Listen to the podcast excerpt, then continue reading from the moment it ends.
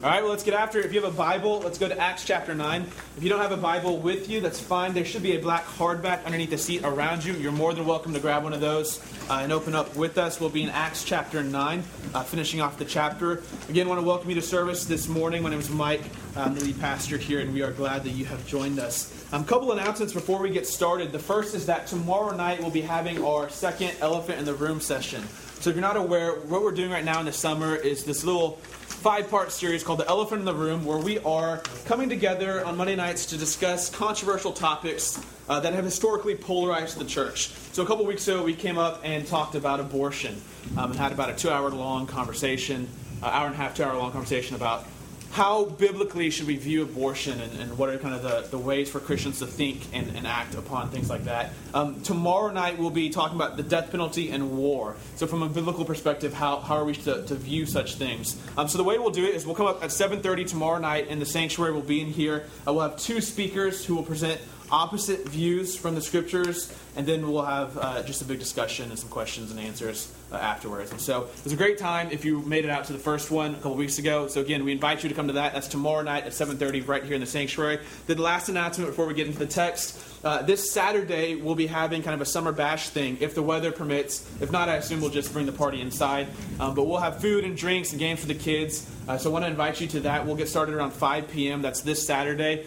And if you have a friend or, or a family that you've been praying for and you've been ministering to and you've been trying to see how you can kind of join God's work in their life, and maybe you've thought about inviting them to church and that's kind of been something on the back of your mind, this on Saturday would be a great event to invite them to. Kind of like an entry door um, kind of thing where they can come up uh, in kind of a non pressure situation, get to know people, build some relationships. So, again, I'm hoping that, that all of us, if you're a regular part of FC Cube here, that you have that kind of handful of people, okay, that, that you can list right now two or three or four or five people that you are praying for and that you are thinking about constantly, and that you are asking, How can I pray for you? How can I minister to you? Um, our mission here at the church is to make disciple making disciples of Jesus. Uh, and so we want to have that as our focus as individuals as we go um, throughout our, our, lives and our, our, our weeks, um, in our workplaces, and in our um, families and our homes, those kind of things. So for those kind of people that you have been praying for and kind of looking at, uh, this would be a great event to invite them to Saturday, okay? So we'll be in Acts chapter 9.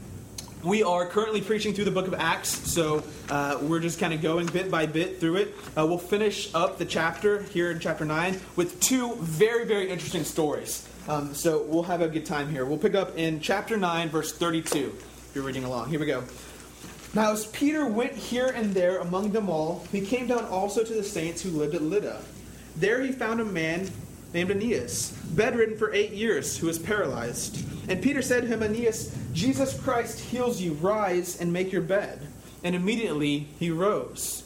And all the residents of Lydda and Sharon saw him, and they turned to the Lord. Now there was in Joppa a disciple named Tabitha, which translated means Dorcas. It's an unfortunate name. she was full of good works and acts of charity. In those days she became ill and died, and when they had washed her, they laid her in an upper room. Since Lydda was near Joppa, the disciples, hearing that Peter was there, sent two men to him, urging him, Please come to us without delay. So Peter rose and went with them. And when he arrived, they took him to the upper room. All the widows stood beside him, weeping, and showing tunics and other garments that Dorcas made while she was with them. But Peter put them all outside and knelt down and prayed. And turning to the body, he said, Tabitha, arise. And she opened her eyes, and when she saw Peter, she sat up. And he gave her his hand and raised her up. Then, calling the saints and widows, he presented her alive. And it became known throughout all Joppa, and many believed in the Lord. And he stayed in Joppa for many days with one Simon, a tanner.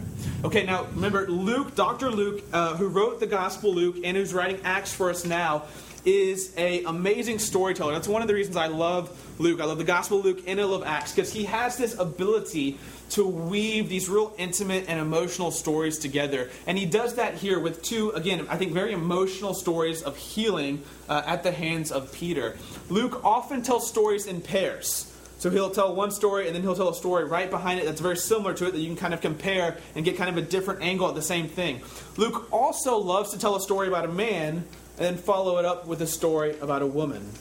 And we'll notice again, right before we get into it, that Luke has sandwiched these two stories between two huge events in the life of the church. So the book of Acts is about how the church is getting off um, to their start in the first few years after Jesus' resurrection as the gospel is growing, as more and more people are believing and being baptized.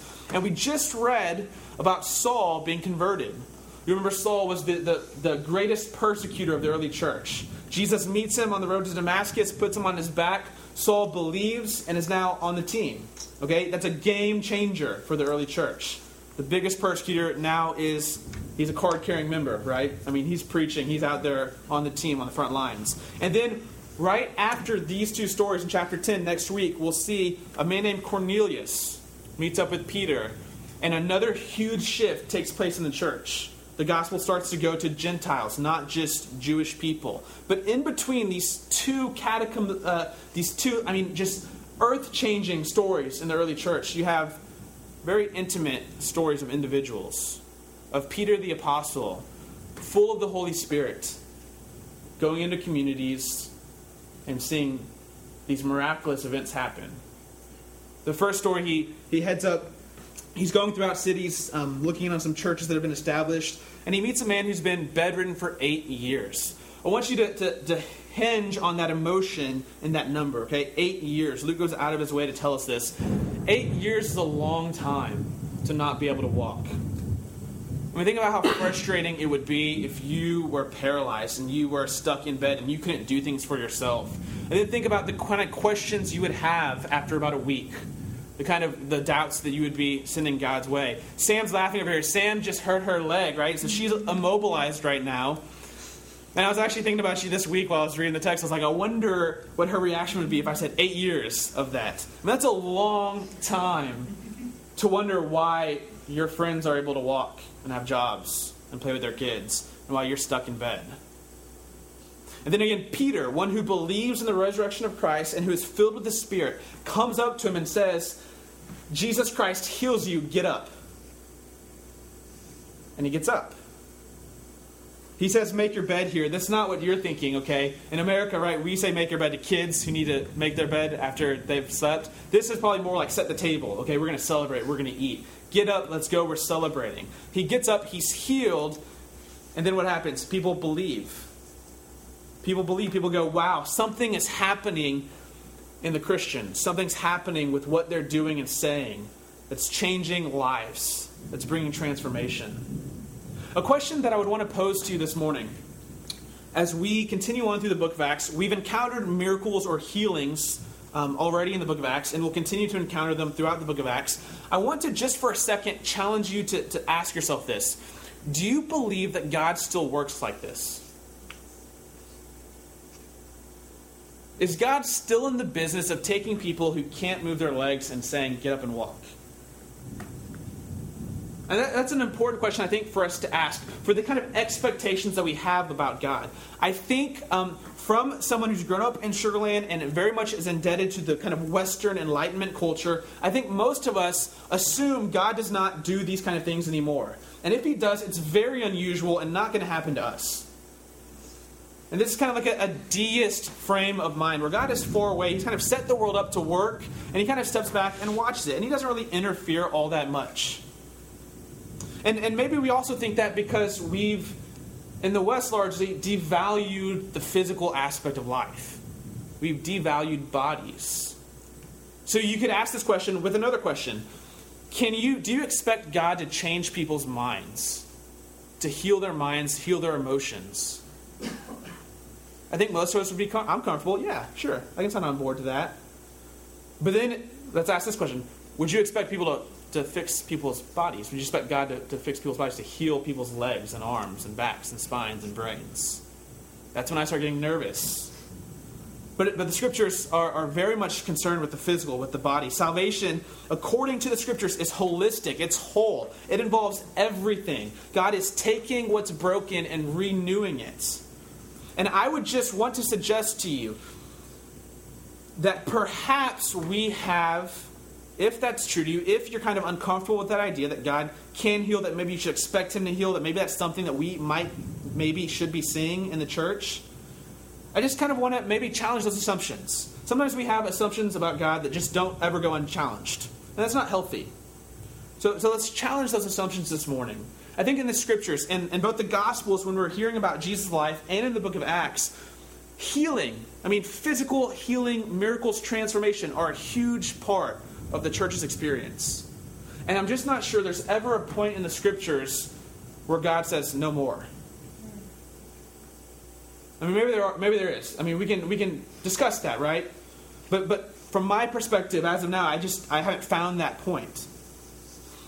And then I think the experience of the church historically, and even I would I would venture to say today, has been that healings like this are a regular part of the church's experience. I was challenged by a professor recently um, who was lecturing on the, the fact that Christianity, by and large, is no longer a Western religion. Um, the heart of Christianity, where the most Christians are now, is south of the equator. Latin America, Africa. If you go to a church in the West, you're not seeing what is really the church globally. Really, the church globally are brown and black, very charismatic, very spiritual, and very young, actually. And by all accounts, healings, that kind of stuff, is a very regular experience in their worship. All that to say, I never want to get ripped off when it comes to God. I never want to settle for a junior varsity spirituality. Does that make sense? Mm-hmm.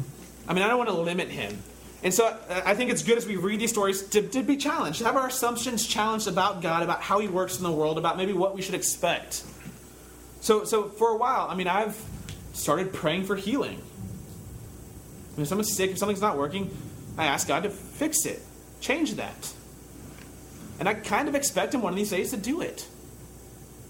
Uh, I'll tell you a story. Uh, uh maybe eight, nine years ago, uh, I was working at a bookstore. Man, I'm old.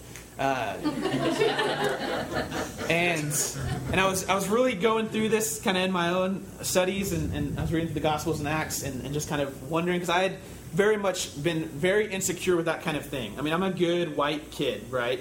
Eh, I've seen the televangelists, things like that. That doesn't, I mean, that's just weird. That doesn't happen, okay? God's concerned with our minds, with our hearts. Um, he kind of leaves the body alone. But through my studies in scriptures, I kind of started thinking, you know, maybe maybe that is something that, that happens and that should happen and that we should be a part of and things of that nature. And so, anyways, at the bookstore, we had an older lady who would come in and she was bound to a wheelchair and she has some kind of mental uh, disability as well. And she would come in maybe once every two weeks and buy a Bible or two. Um, these teen Bibles for her youth group. And everyone loved her. Her name was Miss Armstrong. Everyone knew Miss Armstrong. It was, it was the highlight, right, when she came in. Everyone rushed to her, gave her a hug, and asked her how she was doing. It was just a great time. Um, and so around that time, I started having these kind of thoughts, and I was like, you know what? I should heal Miss Armstrong. That would be awesome. So I wasn't ready to really go out there yet. So while I hugged her one day when she came into the store, I, I kind of did the healing thing in my mind, right? I was like, Jesus, heal her. I'm not going to tell her to get up, but you, if you want her to, you can make her get up. And I kind of stepped back, and nothing kind of happened. And nothing happened. I was a little disappointed, and I was, I was wondering if I, if I missed the boat, if I was off on something. Later, though, we would find out that she had been systematically stealing Bibles from our store. So that's on her, I feel like. I feel like I'm a little bit off the hook for that one. Um, I don't know if you know this. this is totally off the Bibles are like a huge black market um, these days. Uh, like that's a pretty that's a pretty big thing out there. Anyways, yeah, we traced back hundreds of Bibles that she had taken over the years. It was kind of a ploy, the wheelchair and the disability, that kind of thing. It was a big deal. All that to say, I felt a little bit better about my first attempt into the world of asking God to heal. So, so you see, you see Peter here. He walks up, full of the Spirit, and says, "Get up, man." And it's a, it's a sign. I mean, this is an important thing to realize. Miracles, healings, those things are signs. They're pointers to a, a bigger, more ultimate reality. They're never just meant to be there for themselves. So, this is important in Jesus' life and his career. Jesus, while he heals lots of people, is not ultimately concerned about healing people. Over and over and over again in the Gospels, Jesus walks away from a group of people who want to be healed. If his primary purpose was to heal people, he did not do the best job he could have. He constantly walked away from people who needed to be healed, who he could have healed. Jesus saw his miracles, his healing ministry, as simply witness to what he said was happening in his life. There is a new power happening. God is transforming the world. Here's a living, breathing example in front of you. Believe me, follow me. God's breaking into this world and redeeming and rescuing. And that's the same thing in the apostles in the early church. They're witnesses. And so you see that the community believes. They see it happen. They go, wow, God is changing the world through Christ and through the Spirit. And so we believe we put our trust in the Lord. Notice that, I mean, and this is important for us in a medicalized age. We very much in the modern realm, we think of health in medical terms, which has not always been the case. It's important for us to realize that miracles, healings, are not a way to get out of death. Does that make sense? So, so this guy, he's still going to eventually, at some age, his body's going to start to break down, and he might lose control of his legs again before he dies. And then Tabitha, who we'll meet in just a second, she dies again, right? I mean, she's not still around. She'd be pretty famous if she was. She died again. It wasn't a, a way to, to, to get out of death, to cure. It's a sign, it's a pointer that God is doing something powerful in Jesus and through the Spirit working in the church. So we have this first story where Peter comes up and he heals this man who's been bedridden for eight years.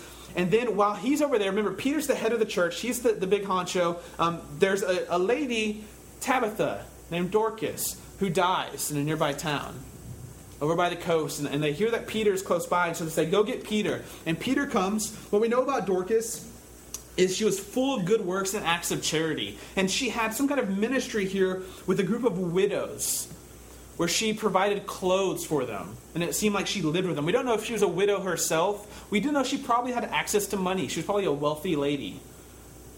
She had money and she had the time, the leisure time to, to provide for these widows. And she had built quite a, a nice little ministry here, giving life to these widows. And she dies. And so Peter shows up. Everyone's crying and weeping because she's died. And they're, they're showing Peter all the clothes that she's made, all the things that she has done, and, and all the ways that she means the world to them. And then Peter says, Why don't y'all get out of the house for a second? And Peter kneels down beside her and says, Hey, Tabitha, get up. I mean, you've got to wonder what's going through Peter's mind at this moment. You've got to wonder why Peter does this here, now, with her.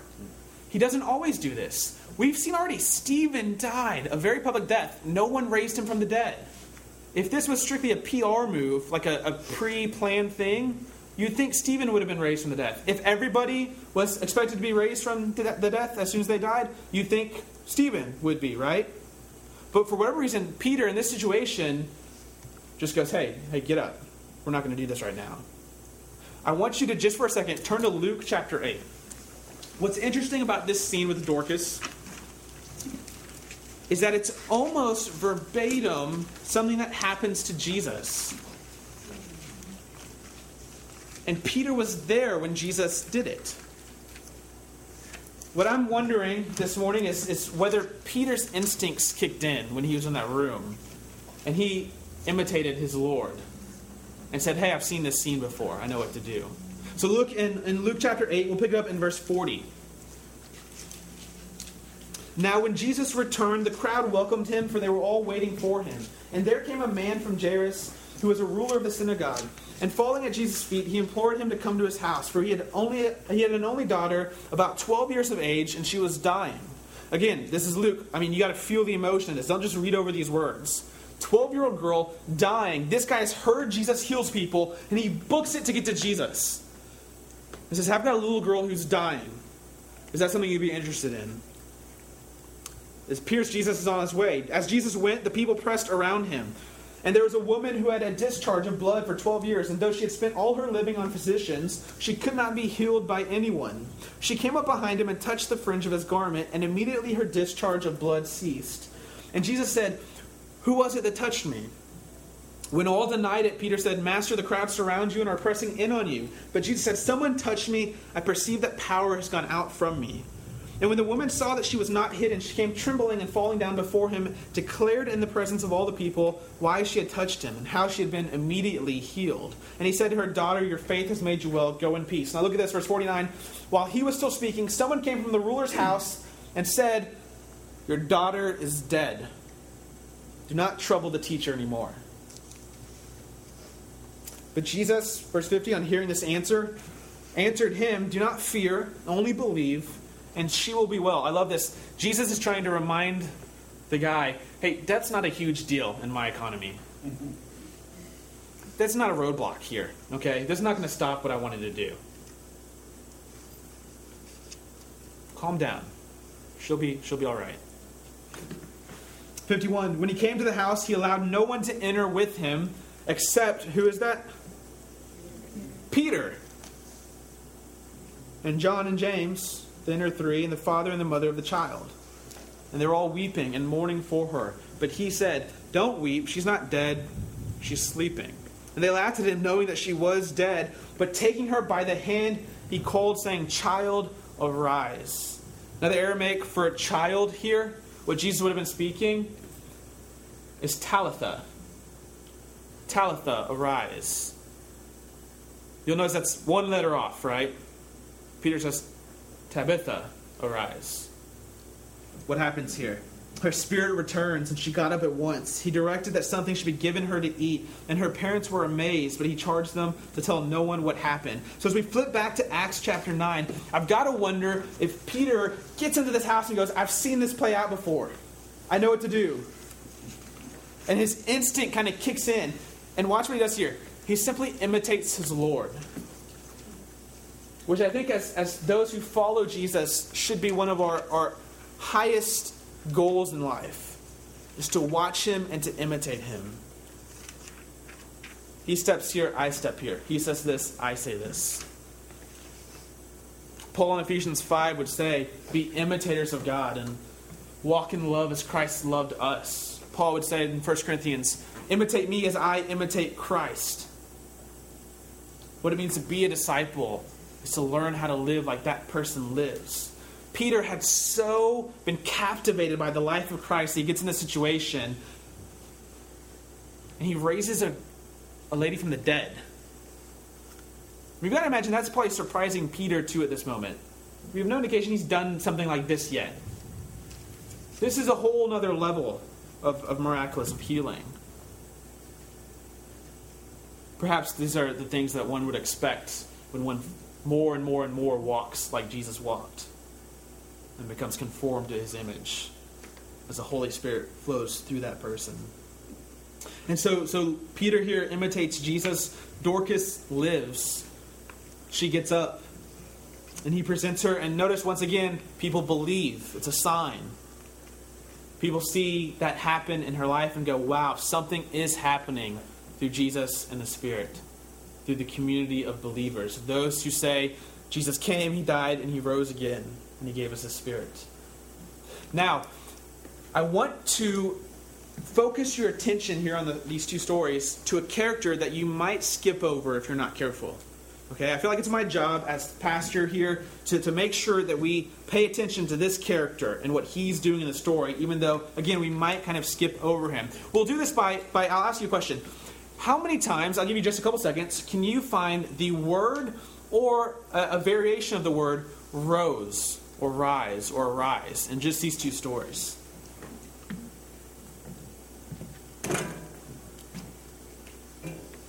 Didn't think we'd be working at church.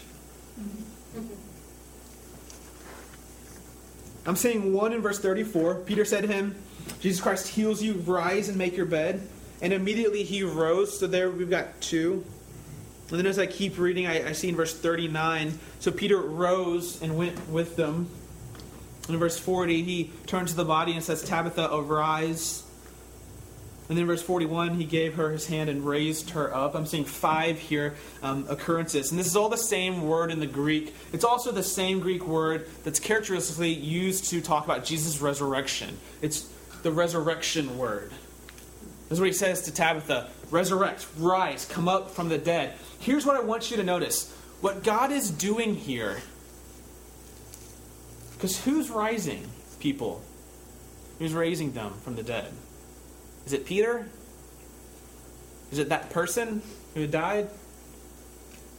I mean, we have it explicit. Peter says this, right? When he heals the guy who's been bedridden, he says, Who heals you? Jesus Christ heals you. This is not me. Jesus, the one who's alive and working right now, He's healing you for His glory, for His name, for His power. Notice the people, they don't praise Peter. They don't start believing in him as he's some magician or miracle worker. They praise who? The one who they realize actually did the healing. It's God who's healing people, it's God who's raising people. What I want to point out to you this morning is that God has a few things that He loves to do. Some characteristics, if you will. Um, so, so I don't know about you, but there are a few things in my life that I love. I love to do them. I love to talk about them. I love to be around them. And, and when you get me started, I get kind of a twinkle in my eye. I mean, these are just my favorite things to do. You might not know it, but God has things like that too. God has things that He loves to do, that He gets excited to participate in, that He, throughout history, has just said, This is how I, I like to operate. This is how I like to interact with creation. And one of these characteristic moves, one of these favorite things that he has, if not the favorite thing, is this to bring life from death. He loves it. He does it all the time. He sees a dark situation, he sees a situation characterized by death, metaphorically or literally, and he says, Hey, I want life here. I want healing here. I want forgiveness here. I want wholeness here. I want satisfaction here. I want joy here. I want purpose here. I want meaning here. And he goes into hopeless, downtrodden, despair filled situations and he works life. And if you look at the landscape of history, he's doing this over and over and over and over again. So that you would have to say, he's got to have something about this that he loves doing. He just is excited to do this. He sees something hopeless and he says, Let's bring some hope there. He sees someone laying low and says, Let's get up. He sees death and slavery and he says, How about some life and freedom? I mean, we, I mean, again, you can go through the whole landscape of history. So, Joseph, you remember Joseph from the Old Testament? He's sold into slavery by his brothers, left for dead. And God sees that situation and goes, We can have fun here. And he blesses, he brings life to Joseph. Joseph rises to the top in Egypt, finds life there. And then, not only that, but Joseph then is able to bring life to his brothers who sold him into slavery. And do you remember what Joseph said um, when it was all said and done? He said, What you intended for evil, God intended for good. Joseph sold into slavery, and, and God's kind of tapping his foot, going, Yes, this is going to be great. Because he loves to bring life out of death. He loves it. He does it over and over and over again, which is the best news in the world for someone who's experiencing a bummer situation. To look at the God revealed through the scriptures and in history and say, I know what he wants to do here. I know where his heart's at. And to be able to trust and worship. So he does it with Joseph. He does it with Israel as a whole nation. Remember, Israel is in slavery in Egypt. I mean, being completely beaten down by the Egyptians, and God does what? He says, "Hey, let's let's get out of here." In a spectacular, marvelous, extraordinary way, let's get out of here. Let's go to life. Let's go to freedom. Um, I want you to turn, if you have it, uh, your scriptures with you, to 1 Samuel chapter 2, um, and, and, look at a poem with me, just real quick here. Uh, Hannah was another person that um, in the Old Testament, God works life out of a, a, a bad situation. Um, she was barren. So she wanted a child and, and could not have a child. You might say that's a hopeless situation. You might say that's a, anti-life situation. And God ends up giving her a child, who would be Samuel, a very important figure in history. Um, but after she gets pregnant, she prays a prayer, and you see these kind of themes established that will run again throughout Scripture. This seems to be the heartbeat of God. We'll be in 1 Samuel chapter two. Hannah prayed and said this My heart exults in the Lord, my strength is exalted in the Lord. My mouth derides my enemies because I rejoice in your salvation and your rescue.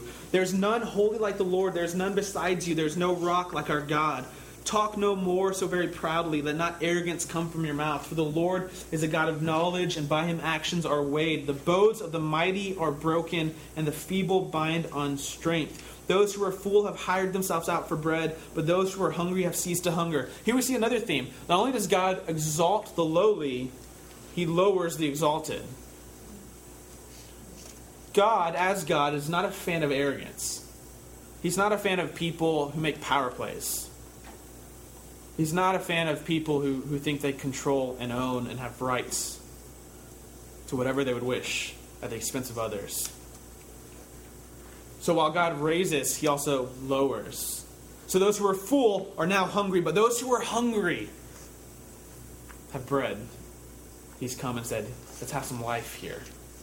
We keep reading in the poem. The barren has borne seven, seven children, but she who has many children is forlorn. Forlorn. Look at verse 6 here. Haunting verse. The Lord kills and brings to life. He brings down to Sheol or the grave and raises up.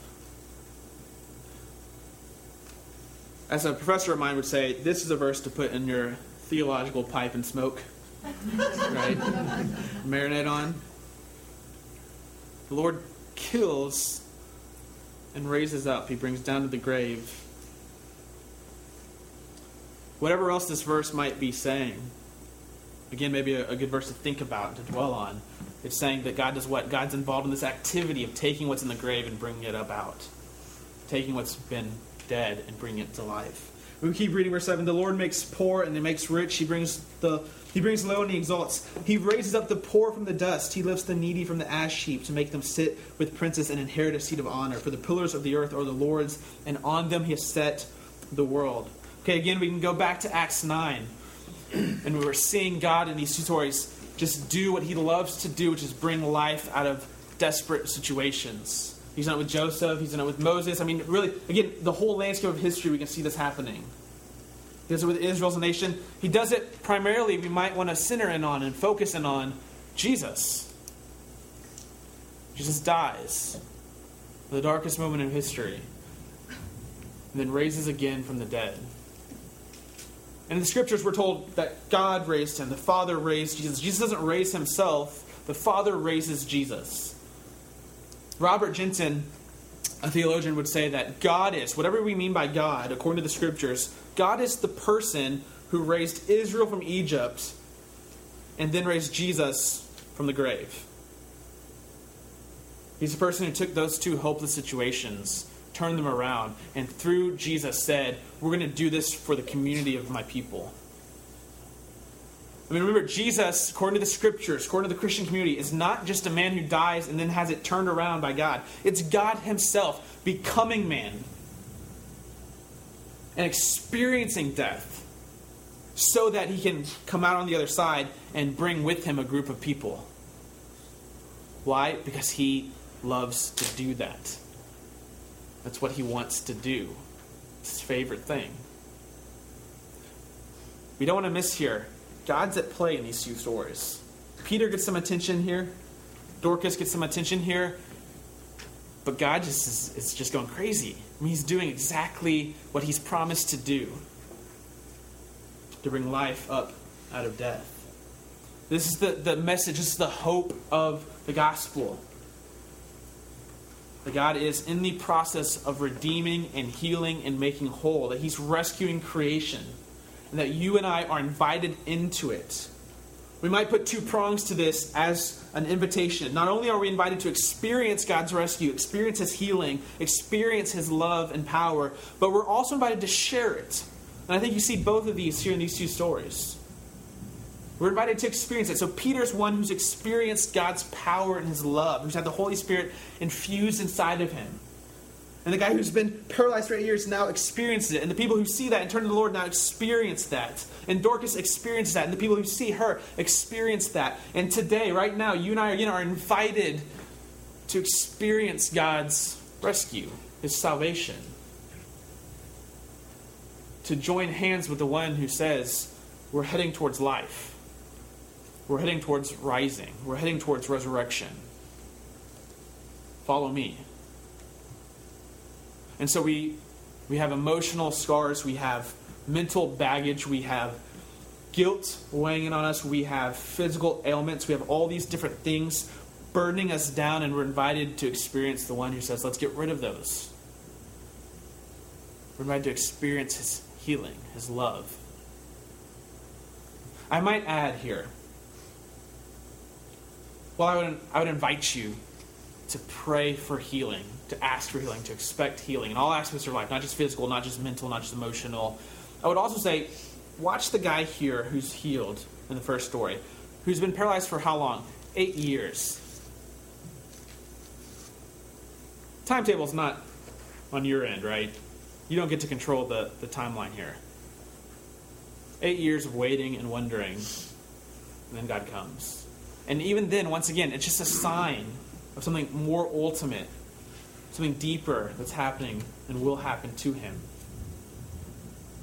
I would also point out that that what God doesn't do, and this is an important thing to realize, because it'll, it'll, protect you from going maybe too far with this idea of, of God's power, God's healing. He, he doesn't let you avoid death. Does that make sense? He doesn't, he doesn't push you out of the way of death. He goes through it with you and brings you out on the other side. There's very little avoidance of suffering in the scriptures. If anything, it's the opposite way. And if anything, you have the believers celebrating that because it means what? Life is just around the corner. Because they've seen the pattern. They know what it looks like. You go into the grave and you come out of the grave. And so that's why baptism, we, we say baptism looks like dying and rising again. Why? Because that's what we want to do. We want to die to ourselves. We want to die to the world. We want to die to the old habits of living. We want to die to the evil powers in the world. Why? So that we can live to God. So that we can experience joy and peace and salvation. But you don't do that without going down first. And we might also remember there that, once again, we don't have a God who, who just looks at us impassively and says, Hurry up and get over here. We have a God who did what? Who said, I'll go through it with you. Take my hand, I'll lead the way. But at the center of our faith, you've got to, you've got to get this. It's got to be formative for how you view God that He became a man and died. He didn't look at death as a problem to be solved as much as He looked at it as a reality to be fixed, to be involved with, to end Himself by going through it and canceling it by raising from the dead in Jesus. And so when we when we suffer, when we have those eight years, we remember that, that the God we look at is the God who, who hangs on a cross, is the God who is betrayed, is the God who cries, is the God who suffers with us, but says, hey, there's life coming, there's rescue coming, there's resurrection coming. The Father raises. And so we, we're invited to experience that life, to experience that love. And then we're invited, and you've got to get this, to share it, to be a conduit of that power. To not let it stop with us, but to instead flow through us into others. So that with Peter and with Dorcas, the, the Spirit doesn't just stop inside of them. They don't experience God's love, and then that just, that's it. That's the end of the story. They then start to share that love. And other people around them experience God's rescue through them. And so Peter does it in a dramatic way, right? I mean, he walks up to people like, get up, you're dead, no longer.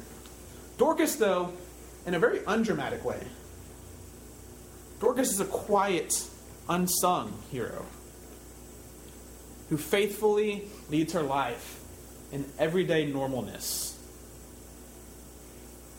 I've mentioned before in, just conversation with my friends that possibly I, I, I'm not as worried about something crazy happening in my life whether persecution or dying or some kind of crazy radical thing, as I am worried about having to follow Jesus for the rest of my life with nothing special happening. That to me is a scary option. To think that I'm going to have 80 years of relative comfort and wealth to try to be faithful. I mean, that's a daunting thing in front of me. I kind of would rather have the all or nothing, right? Dorcas, though, with little fanfare, sees a group in need and says, I can sew. I have a little bit of money.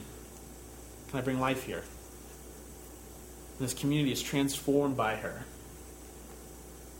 And through the miracle Peter works in her life, a whole group of people start to believe.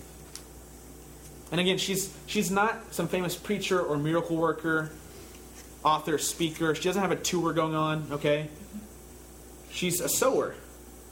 She makes clothes. And she loves widows, who, who, by the way, in the ancient world would have been one of the most helpless, outcast group of people with almost no power to provide for themselves, to take care of themselves, to protect themselves. She sees the need and says, Let me bring life into this dark situation. Peter sees a guy paralyzed and says, Let me bring life into the situation. He sees a community not believing and says, Let me bring life into the situation. As believers, as those who worship the God who brings life, we're not only called to experience that, we're called to share it. We're called to go out in our communities. We're called to go out to our friends and our neighbors and our, our coworkers and our, our peers and our classmates.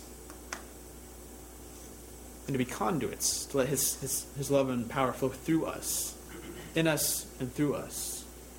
So this morning, as we, we read the narratives, as we think about our own narratives, as we think about what God's doing in our lives, what we're asking Him to do in our lives, what, what he, He's doing in people around us, what we're asking Him to do in people around us. I want us to be reminded of who our God is, what He's up to, of what, again, I don't think He's stopped doing.